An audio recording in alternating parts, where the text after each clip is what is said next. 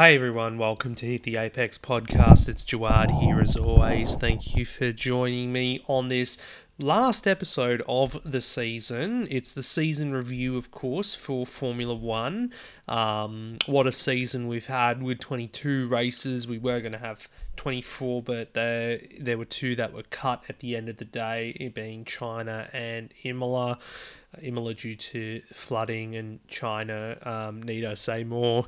Uh, hopefully next year they will be back on the calendar. I'm not sure what the situation is like there, but regardless, let's get into it. And those who've listened to the show before know that my um, end of year reviews are kind of done um, off script and no real sort of dot points or anything like that to go off. Just you know some stats and other little bits of reference. Rather, it's just me having a you know a loose chat about the season that has been. Not that you know my other episodes are not and whatnot, but um, yeah. Um, also, for anyone wondering if I'll do a supercars review, um, I feel like I've talked enough supercars this year. There's nothing more that I really have to add than what I've already shared um, this season, so I'm just going to leave it as it is. But with F1, of course, because you know I've always uh, pride myself on being F1 first. Uh, it was an incredible year for for Max Verstappen and for Red Bull Racing. Um, I think I've run out of superlatives, or went through every superlative I could this year, describing his performance. I mean, just looking at the kind of crushing season I had, um, I had. Yeah, I wish I'd be in the same boat as um, Verstappen, maybe in the F1 game with all the assists turned on and difficulty right down the bottom, I'd be as close. But given that last year, um, given that last year he won 15 races and took the record for most see uh, most wins in a single season this year he eclipsed that and went on to win 19 out of 22 races 19 out of 22 races, a thousand laps led in a single season, which has never been done before by an individual driver. Um, most drivers, you know, most of the greats, when you look at a Schumacher or, or Hamilton, have done that. Um, you know, th- over multiple seasons through their career, but not through a single season, um, as well as going on a run of 10 consecutive wins, you know, beating that old record of Seb Vettel's from 2013, um, as well as securing a the greatest ever points margin between first and second, which was 290. I think last year he beat that um, uh, Vettel record from 2013 or 2011 it was, and now, you know, he's almost doubled that with 290 over teammate Sergio Perez. But for, for Red Bull as well to win, you know, 21 out of 22 races, which is the same as what McLaren did back in 88, winning uh, 15 out of 16 in that season. And then also, what do you say as well about them securing their first ever one two in the championship between Verstappen and Perez. And I'm I'm quite surprised that going back to twenty you know, the twenty tens when you had Vettel and Webber together that they had never achieved that, even in 2011 and 2013. But, you know, here we are, Red Bull have finally done that um, and another constructors championship to add to their tally. So, what's more that uh, what's more what more can I say really about Verstappen this season other than how good he's been? And you know, for those who want to say that it was down to the how clever the RB19 was, how dominant a car it was. I mean, if it was all the car, then how does one explain the anomaly that was Perez.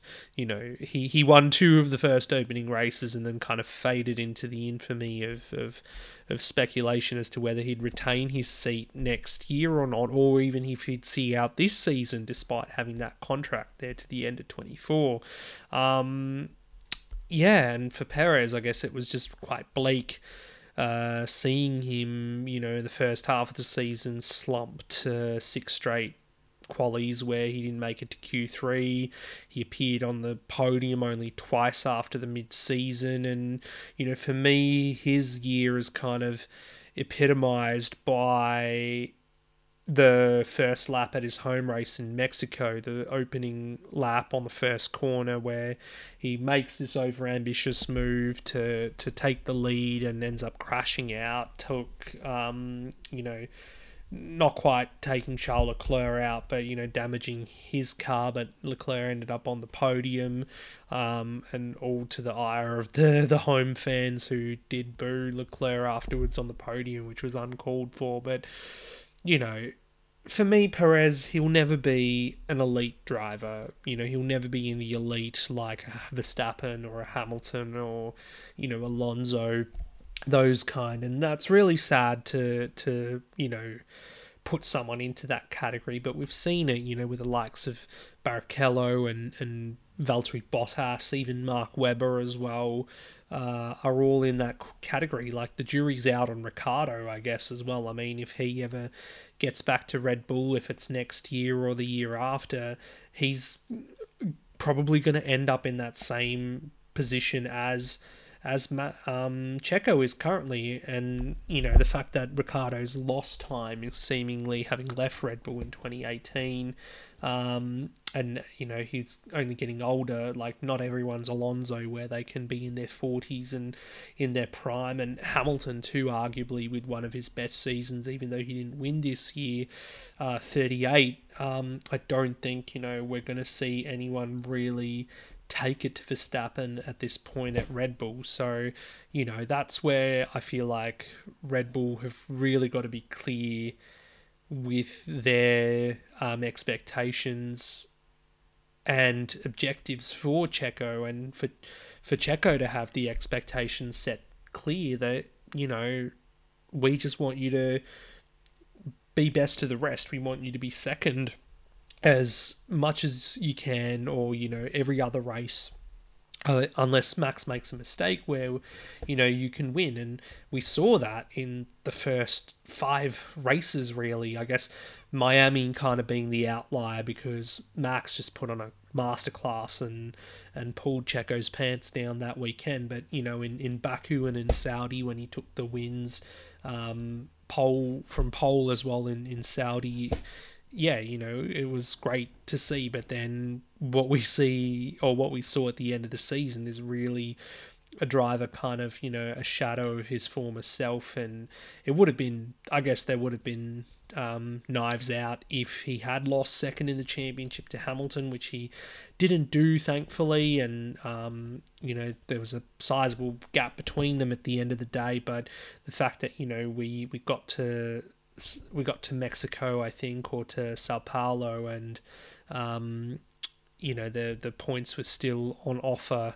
for Hamilton to potentially take that, but no, he put in a good drive in in Brazil and then again in Vegas the week after, and I feel like you know Checo has earned a reprieve for next year, but it's what kind of mentality does he come with next year and also what expectations are there? Because you know anyone looking from the outside in can easily say that yeah this is this is Verstappen's um you know his it, it gravitates around him.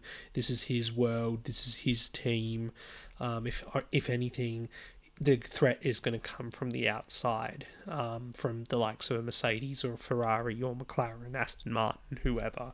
So yeah, it's it, was disappointing to see him end up where he did, but at the end of the day, it's about setting the expectations straight. And you know, Valtteri Bottas as well. It was sad eventually him having to succumb to that, but you know, it kind of made him all the more crucial in in 2021. Say when you had this titanic battle between two teams, between uh, Mercedes and, and Red Bull, and you know the the second drivers do do end up having an impact in terms of the the points as well. So and also for the for the lead drivers strategically. Um, which Ferrari seem to not be able to get a hold of anyway. So, what else do you say about them, really? I mean, great year for, for Red Bull. Adrian Newey, Christian Horner doing their thing. I guess Helmut Marko made some headlines as well, as he always does, but it's all kind of elementary given that, you know, they're still the best team in the sport and, you know, on performance, they've got nothing to really, um, nothing to really complain about. And also, who like you look back now and the the penalty that they got for breaching the cost cap in 21 what impact has that had too? So, you know, depending on where they start the season next year, I feel like there should be more questions asked about, you know, whether that penalty was really valid and, you know, are Red Bull just that clever, which yes, they are quite clever to, to nullify it with their development, but you know, from from whispers you hear that, you know, Adrian Newey's like, well,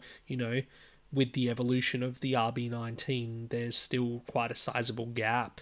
Um, to come next year between them and the rest of competition. So does that mean we're not going to see anyone but Red Bull win the championship now until 2026 when the regulations change? But then again, we've come off eight years of Mercedes uh, effectively having a stranglehold of the constructors' championship as well. Um, and speaking of Mercedes, they may have finished a distant second behind Red Bull and Verstappen, but you've got to say they've kind of dodged a bullet in terms of being spared embarrassment of finishing third again or fourth in the constructors championship by Ferrari who Ferrari on paper had the better car I feel.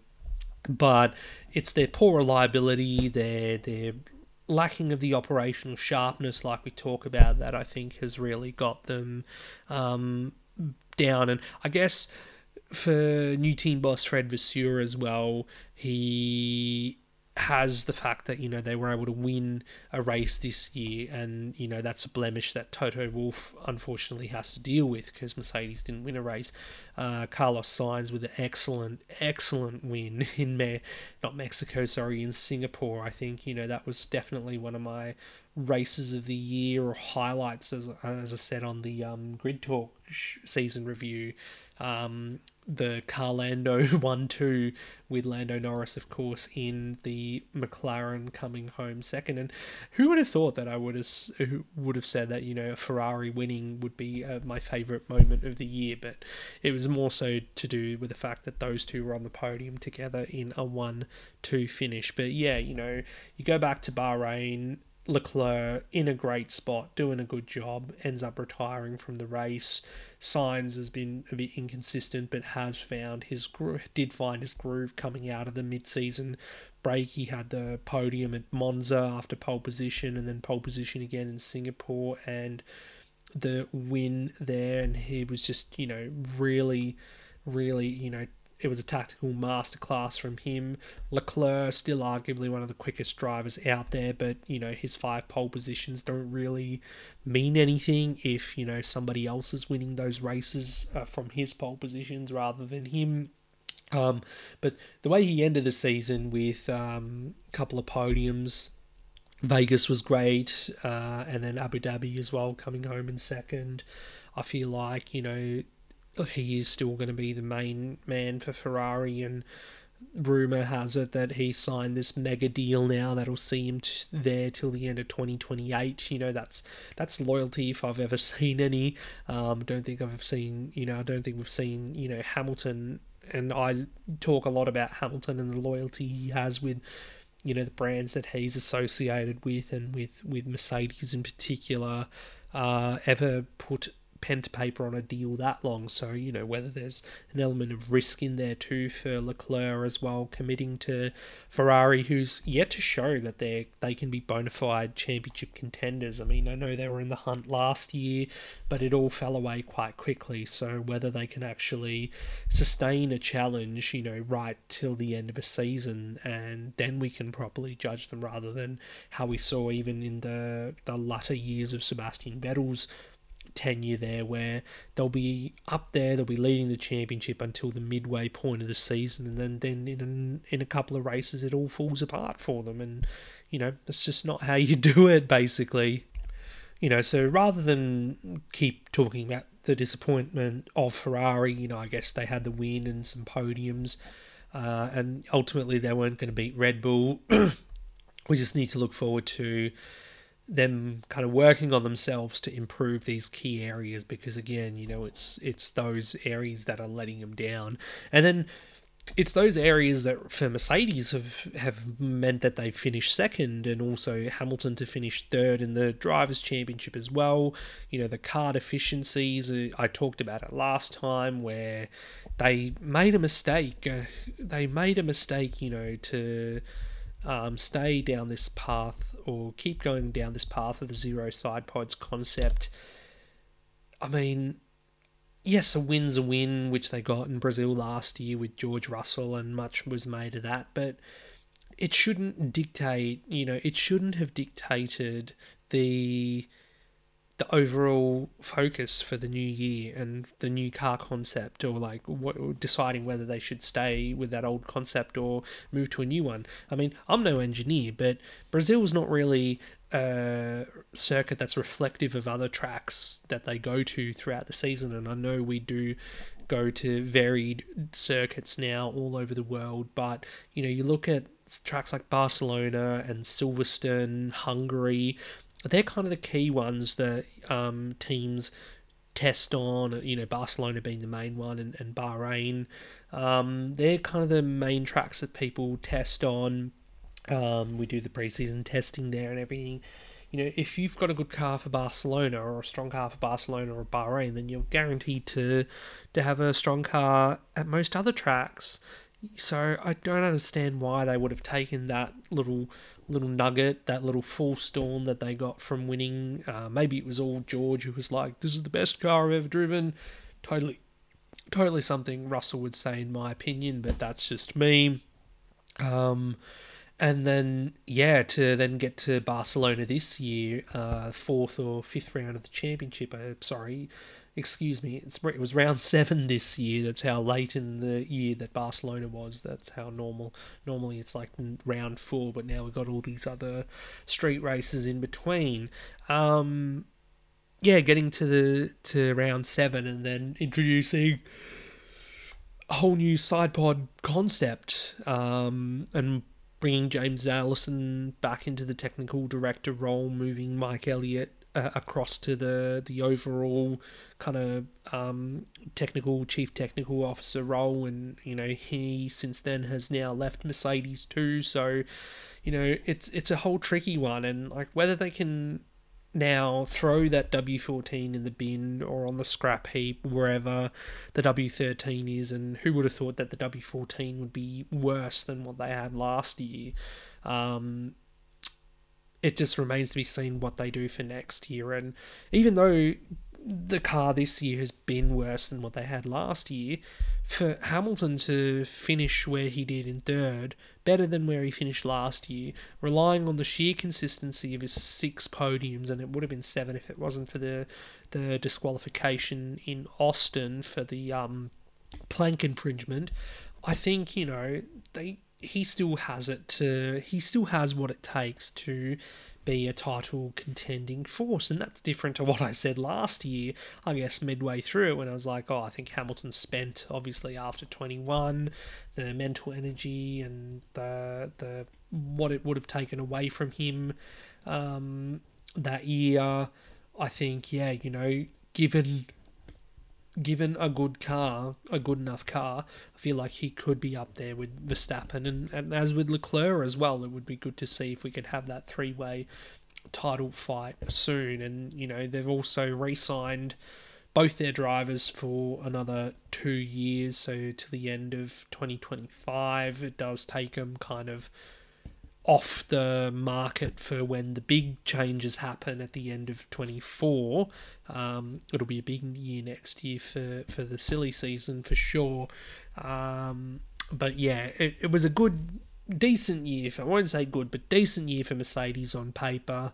But they certainly are expecting a lot more from the future. So we'll see. And yeah, I guess the only blemish that they really had was Hamilton's first corner uh, in Qatar, where he took out both of the team cars, and Russell just having a bit of an inconsistent one, and yeah, reliability didn't really help him either. Moving it on, then, um, one of the big highlights of the year for me was seeing the re-emergence of McLaren, and there's no secret that I'm a big McLaren fan. I have been for many, many years now, dating back to the 2000s, and you know, going through the whole slump that happened after 2013 and in the Honda years as well that were quite dismal. But for them to actually re-emerge as a as a front running contender, um, the meteoric rise, I say, of Aston Martin as well. They were seventh last year. Uh, was quite entertaining and for many of us to be talking about Aston Martin and Fernando Alonso as potentials for winning races this year. It was like, oh my goodness, you know, Monaco, that could be, we could have Alonso winning his first race in, in 10 years. And it, yes, it goes back to 2013 when he last won a Grand Prix. Um, it didn't come to fruition unfortunately, and that's due to you know multitude of factors. A being that Red Bull and Verstappen were too good, but also, I guess they lacked in some parts as well. And you look at the strategy in, in Monaco when the wet tyres, the, the change between the wet and the intermediate tyres as well, kind of affecting them and them getting caught out by that. Um, and then it, things just kind of fell away for them, really. Like they made a misstep in their development through the middle of the season and they kind of slumped while McLaren were on the rise. And McLaren started the season poorly. They, you know, couldn't make it out of Q1. Neither car in Bahrain. They had a double DNF, um, and somehow they, you know, even though they were forecast to have one of the slowest cars on the grid until Baku when they got some upgrades, they made it to Baku with some points off the back of, you know, a chaotic race in Melbourne, which you know won't go too much detail in. But if you want to, go back and listen to that um, show if you want to hear more for me about that and my immediate reaction to all the shenanigans with race control and the FIA. Um, but yeah, they made it through that period where they didn't have the development on their car to Austria when they did uh, get their first big upgrade, and that was on Lando Norris's side. He finished fourth, and then second, second, seventh, seventh, eighth, second, second, third, second um, in Texas, and then fifth, second in Brazil. Um, and then, yeah, retirement in Vegas, that big crash that he had, and finishing fifth in Abu Dhabi. That is what you call meteoric as well, and seven podiums for him, his best tally, his best um, points haul in F1 since he came in, and he missed out on fourth, which would have been great for him um, in terms of a best season finish. He missed out on fourth by a point to, you know, it was tied between Alonso and Leclerc, and Alonso had it on count back of um, podium scored over Leclerc. So great, great season for him. I guess it's going to be interesting seeing the dynamic between him and Oscar Piastri as well because Piastri for me this season was a real standout of a rookie. If you know, there's a whole debate that you can have about rookies in terms of you know you've got to give them time to settle in this and that. I mean, yes, Oscar did have his moments where we saw more of the rookie and he was very green. He's still lacking in race pace compared to Norris, which he's himself has admitted. But then we've got some really mature you know, drives out of him some real mature results. You look back to Silverstone, where he would have been on for a podium if it wasn't for that safety car coming out and giving everyone a, a cheap pit stop and ultimately putting Hamilton on the podium ahead of him. Uh, in Belgium as well at Spa, the sprint race, he was you know, fighting like crazy with Verstappen and could have had the win there, but finished second. And then um, Qatar, Qatar, where he was second to Verstappen in the race and won the sprint. I mean, wow, you know, the fact that Oscar's won something before Lando has in F1 is is crazy. And you know, there have been times this season where you know Lando's seemed a bit more kind of put under pressure by Oscar. Oscar seems very unflappable, very cool, very calm. So it's going to be an interesting dynamic when they do have a car that's capable of winning races, let alone fighting for a world championship. Um, and yeah, like what does what does Lando make of the fact that now Oscar has the uh, the longer contract than he does too, with the with the deal taking him through to I think twenty twenty six or twenty twenty seven. I don't know now, but um, yeah, you know, because there was a lot of conjecture around whether Norris would go off to Red Bull or something like that. He could be potentially being courted by Ferrari if, if that's that rumours to be believed as well as a replacement for Carlos Sainz. Who knows? But it was a real tale of contrasting fortunes for both McLaren and Aston Martin. At the end of the day, McLaren did beat them. I guess Aston had the crux or the thorn in their side that was Lance Stroll, unfortunately, and it's not with great pleasure that I take um, in sort of berating the poor guy, but the fact that you know he was comprehensively outscored by his teammate 206 points to 74 you know alonso scored what seven podiums as well or six podiums i should say. He's 42 years old. I mean something's got to give with with lance. And yes you know he had the preseason injury to his hands but he was arguably driving better than he did throughout the rest of the year when he was injured. So, you know, cue the, the joke that, you know, some people have made about whether he needs to permanently drive with broken hands, but that's not something we want to see. Um, so let's not go down there. But he did finish the season off with a pair of fifths in uh, Brazil and in Vegas. So who knows? But the fact that, yeah, he couldn't even get on a podium um, just was quite disappointing given how great the car was for most of the season, the AMR 22, and then, yeah, lots of rumours as well around whether Lawrence Stroll will stay in F1 or is he looking to sell the team, etc. So we'll just have to wait and see how that pans out. Um, for Alpine, Alpine, I've, I've, you know, I don't enjoy or I don't take great pleasure in roasting um, roasting teams and drivers and, and whatnot. Unless it's Nikita Mazepin, of course, everyone um, takes great pleasure in roasting him. But Alpine, you know, this is once a team that I was a big fan of um, back in their Lotus F1 days, you know, with Kimi Raikkonen and Romain Grosjean. You know, they were the cool team on the grid. You know, they were the underdogs. They were taking it to um, the likes of Red Bull and Ferrari back then and McLaren as well. But here we are they're a laughing stock. Honestly, like even though they finished sixth in the constructors this year, they had a couple of podiums, including that special podium for Esteban Ocon in Monaco, um, and Gasly getting a podium in Zandvoort too, in a tricky race that that was. Their whole season has been kind of characterized by political infighting, the revolving doors with, you know, the likes of Otmar Szafnauer, Alan Permane, Pat Fry, and even Laurent Rossi, who gave the public pastings of all public pastings to the team, um, all dismissed. And for me, what kind of is significant is you take Otmar's pre season quote of um, setting the objective for this year is to finish closer in the championship to the top three than to what's behind us. Not only did they drop from fourth in the championship, they finished sixth and also with half the points, or more than half the points, um, or less than half the points. Oh, there was more than half the points gap to Aston Martin in fifth. Sorry, I'm not good with maths, as we all know. Um, so they had a greater gap than what they would have wanted.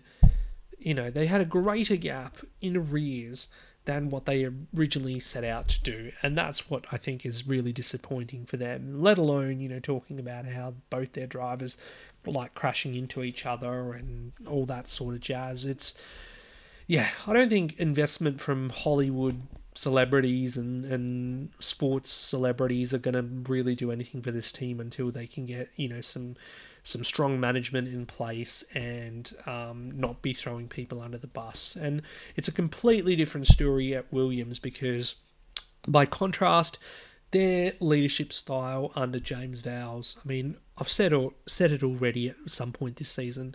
I would, if I ever get a um, biography written, I would love for the man to one be the one who do, the, does the audiobook. He would definitely do a better job than I would as I'm talking to you now. But James Vowles, you know, I think he's injected Williams with a touch of that class and um, excellence that he had under Toto Wolff at Mercedes. He's got the responsibility to revive this famous team. Uh, uh, the culture is hopefully going to be a more positive one, one where there's more accountability as well, which is something that apparently when he walked into Williams, you know, there was a lot of blame and finger pointing going on, and no one really t- being accountable for their actions. And, you know, while he's busy doing that, you've got the heroics of Alex Albon on track, who, you know, almost single handedly took the team from finishing last, you know, bottom of the table last year to seventh. And, you know, how many millions of, or tens of millions of dollars in prize money is that? I mean, yes, Logan Sargeant did score a point this year as well at one of his many home races, and that was thanks to the double disqualification to Hamilton and Leclerc.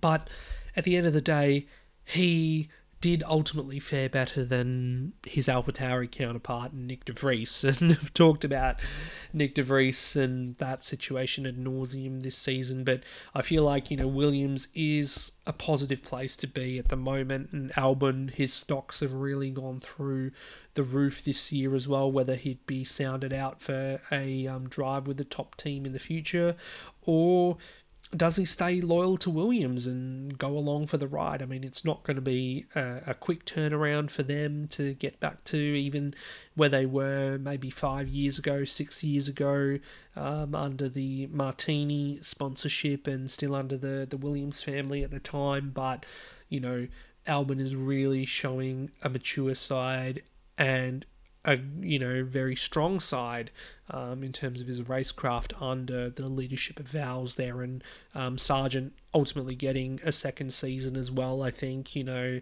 he seemed pretty undercooked, I'd got to say, for F1 this year, but you know maybe it'll be a case of Nicholas Latifi, the goat, as it were, as he was, you know, when he came in to in 2020 and him getting a second season and then ultimately third season as well. So, you know, is there other candidates out there that are really crying out for that seat? I mean, yes, there are, but um, that's a whole other topic for another time.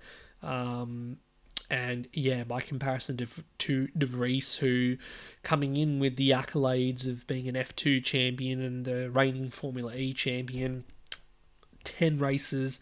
Yes, it's not enough time. And yes, the dismissal was brutal, but he just couldn't cut the mustard. And the fact that, you know, Yuki Tsunoda, who many still seemed unconvinced about, you know, really seemed more convincing than De is like, well, it makes a bit of a mockery of the junior system and maybe even Formula E, to be honest, because, you know, if someone like De who, let's be honest, you know, did, I guess, you know, I don't want to say his CV's a bit embellished or, or buffed up because of, you know, the, the lack of competition in the categories that he had. Um, I think it's more that, you know, Tsunoda did a better job and really outdrove this terrible car that the Alpha AlphaTauri was in this first part of the season to the point where when they did ultimately bring in the the hand me down parts from Red Bull later in the season, the, the legal I must say, quote unquote, legal hand me down parts because, you know, they can't fully just out and out copy um, another team's car, even if it's an affiliate team. Because, uh, yeah, we've got the whole pink Mercedes thing from a few years ago. Um, regardless of that, I think Tsunoda had a fine, fine season, and it all come down to as well for me that last ditch effort in Abu Dhabi to overhaul Williams, and he would have done it too um, if he could pull off that one stop strategy, and that didn't work ultimately. And what kind of what kind of then also justifies the De Vries decision as well is the fact that Ricciardo comes back, and yes, he missed five events with broken wrists and whatnot. Um, Mexico seventh, and he qualified fourth. That was an excellent run. Liam Lawson, who only in his third race in an F1 car, you know, being parachuted in halfway through the weekend in in Zandvoort, um, in his third race in Singapore, scores points. One of the most grueling races of the year, and I know that in Qatar ultimately it was one of the worst races he would have done you know one of the most challenging as well conditions wise um, but yeah, they, they both really proved that you know De Vries wasn't the right driver to pick, and I really hope that Lawson gets a gig in the future as well. And who knows what will happen next year if you know there are mechanisms to to give Perez the boot if he's not doing well, and put Ricciardo there and put um, Lawson into the AlphaTauri. I certainly hope that for 2025 that Lawson will be on the grid full time.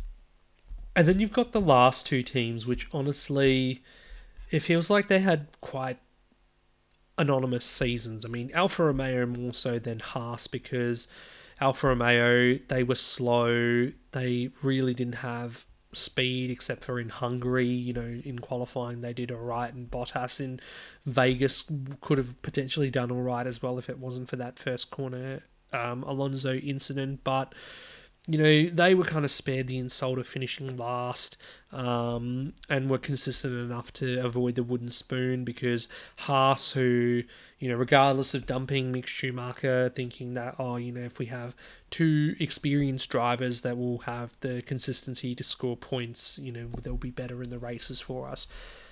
That didn't happen, and yes, Nico Hulkenberg was impressive this year, especially after a couple couple of years, more than a couple of years on the sidelines. He hasn't driven full time in F1 since 2019. Um, he scored one points finish in a Grand Prix all season. That was seventh in Australia in Melbourne. That crazy race. He qualified in the top ten so ma- so many times, and he also had sixth in the sprint in Austria.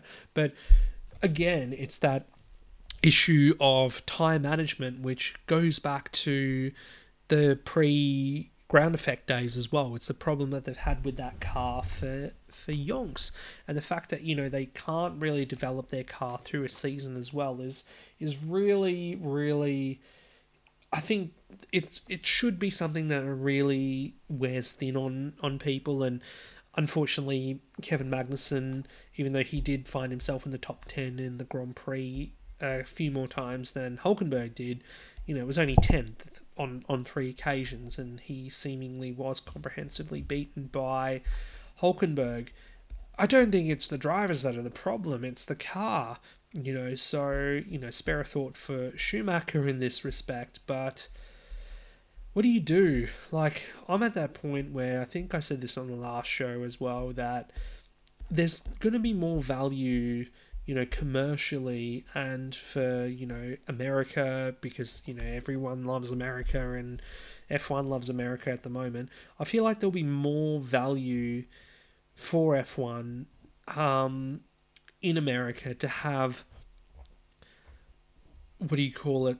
Andretti on the grid as opposed to Haas. You know, Andretti want to bring in manufacturing GM, and GM are going to build a, a power unit as well later on down the track, and they're going to make their own car and everything. It's a whole different ballpark to what the Haas model is, and Haas just seem like they're not really going to budge from that, and they're just going to happy to make up the numbers, you know, and then when it comes to the next Concord Agreement um, negotiation, and that'll be ahead of 2026, as well. Um, you know, it's just about making a buck, which, you know, they can profit ultimately at the end of the day in F1 these days. But what's the worth when, you know, you're not doing anything um, in terms of results or, you know, fans? I'm sure whatever fans they had are probably sick of watching them lose all the time. So, you know, that's what I have to say about Haas and yeah, Alfa Romeo. Really, they're just the the customary grid talk line of they're just waiting for the Audi money. Let's just leave it at that. So, yeah, um, that's that's kind of a wrap on, on, on all the teams and stuff and the drivers for this year. Other highlights I've got to say um, for me, I was really surprised with Vegas and pleasantly surprised, really. And I wrote about it for F1 Chronicle. Please be sure to read that article um, and talked about it on the the Fear and Loathing episode too. That you know, while they had the blemishes of the off track stuff on the Thursday night practice, I think the delivery of a a great race on on the Saturday there made all the bad press kind of go away, you know, and hopefully because this is locked in for the next 10 years that it's an event that only gets better and better and hopefully they can make it a bit more accessible too because I feel like not being able to have better ticket prices or more accessible ticket prices from an earlier uh, time probably hurt the reputation of the event. And, you know, one thing that they have that Miami doesn't is the fact that the track produced great racing. And I don't think Miami's ever to, you know, give us a good race unless there's some kind of chaotic weather or, um, you know, something crazy happens and we don't have. Uh, what do you call it? Um, Red Bull winning all the time, but and they've just announced that the sprint calendar as well for 24 and the fact that Miami's going to be on there. Don't know how that's going to go either. Um, and that's a whole other uh, kettle of fish to fry is the fact that, you know, we've got six sprints again, but then you've got two back to back with China and Miami, and then you've got three all crammed into the second half of the season um, with Texas, Brazil, and Qatar. So, you know, they've got to find the balance. I feel they're better to be spread out, and hopefully they do make some changes to the format to bring qualifying for the Grand Prix back to Saturday afternoon, and you know have the sprint you know earlier in the day, like you know an F two schedule, for example. So, you know, that's that's one of those sore points that I've got. This whole thing about the FIA as well. I mean, where do you go into that? The FIA investigating um, the Wolves. it's a bit of a shambles, really. It is a bit of a shambles, and you know, it wouldn't surprise me if, after all these years and all these threats of F1 having their own breakaway, that they finally did it because they're sick of someone meddling in their affairs, and ultimately, it's not something that the FIA need to really poke their head into. I mean, nothing's been done here at the end of the day, so anyway, with that as well, um, and this is where it truly gets a bit off the off the script, um, is the end of this podcast or the show, um, this season review, but also the end of the um, podcast as well. I'm afraid well, not afraid because you know it's a it's my decision ultimately to uh, take a break from from this, from hit the apex and doing this solo show, which I have been doing for the last um, five seasons now, I believe, since 2019. Um, and you know the show goes back to 2015 um, back then when it was a group effort and you know people actually cared about it. Um, you know, which I have, you know, carried on the torch as, as long as I have now. But, you know, I think the time is right to, to call it an end. Um, you know, things in life sort of change and evolve, and, you know, there's new responsibilities and new things that you want to do um, and explore. And I really want to kind of go back to focusing on my writing and, and live blogging next year and, you know, doing shows with, with the Grid Talk team who've been fabulous as well and in having me on as a guest. And, and I want to continue doing that next year. But yeah, I feel like it is it is the right time for me to kind of stop. Um, it's definitely different to, to when I started and and whatnot. And you know, I always said that if I ever stop enjoying this, is when I will stop altogether. This is not going at all as how it sounded in my head beforehand. Um, but yeah, you know, things have happened. You know, the last sort of eighteen months, eighteen to twenty four months um, and you kind of take stock of what's more important. And at the end of the day, I'm just a big racing fan, a big F1 fan like most others. I might not be as obsessive about it as as some are these days, um, because there are more important things out there in life, and you know, friends, family, you know, those relationships and connections, they mean a lot more to me than you know getting overly obsessive and critical about um, watching 20 drivers go around the track and analyzing all that. And, you know, to that point, too, I want to say a big thank you to a few people who've been a part of this journey, who I am very privileged to call good friends as well now. Um, outside the show, and if it wasn't for the show, um, we wouldn't be you know in touch and friends. So you know to to people like uh, Dean from the Regen Racing podcast. You know, thank you so much for your support over the years, and and you know, finally getting to meet you in person as well recently. Um, so lovely, and you know, the fact that you've always been a supporter of this show, and I always supported your shows. We had some great um, times when we guested as well um, with Chris as well it, it was great fun. You know, I'm always going to have those fond memories. Um, if you're ever doing another another podcast, you know who to ask to, to come on and guest for you. I would have always loved to. Um, uh, Josh as well, who's been on the show a few times. You know, great to have you as always, and you know your friendship outside the show too has been quite important. Um, guys like Steve from Formula Shakedown too. Uh, I've had George from from Grid Talk, one of the lovely many hosts of Grid Talk. George, he was a great guest too, and you know just just everyone, you know who, everyone who's listened to the show over the years. It really means a lot. I've not had the biggest audience in the world, and that's not been my main motivation for making this. It's been mm, purely about just, you know, bringing my thoughts and sharing them with you. It's in more recent years, it's been more about a therapeutic experience for me to sit down and, and talk. F1, talk supercars, any of the other racing categories that I've talked about over time. Um, will I miss it?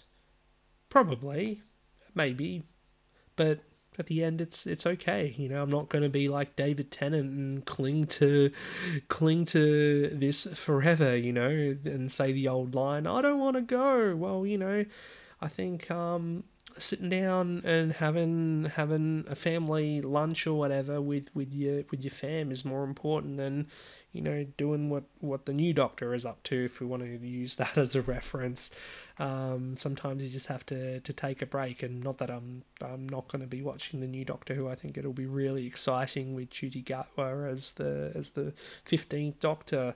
Now I've really gone off cuff there, and that's something that I'm very very um, attributed to doing. But no, it's it's been a great journey, and I feel like yeah, the the time has come, and Thank you very much for listening to this show. Thank you very much for listening to all my shows. You know, they're all still going to be available. So, you know, if you if you miss me enough, you can go back and listen to some oldies. Um, there's some goodies in there too, and who knows? Maybe one day I'll decide to revive it or do something different as well.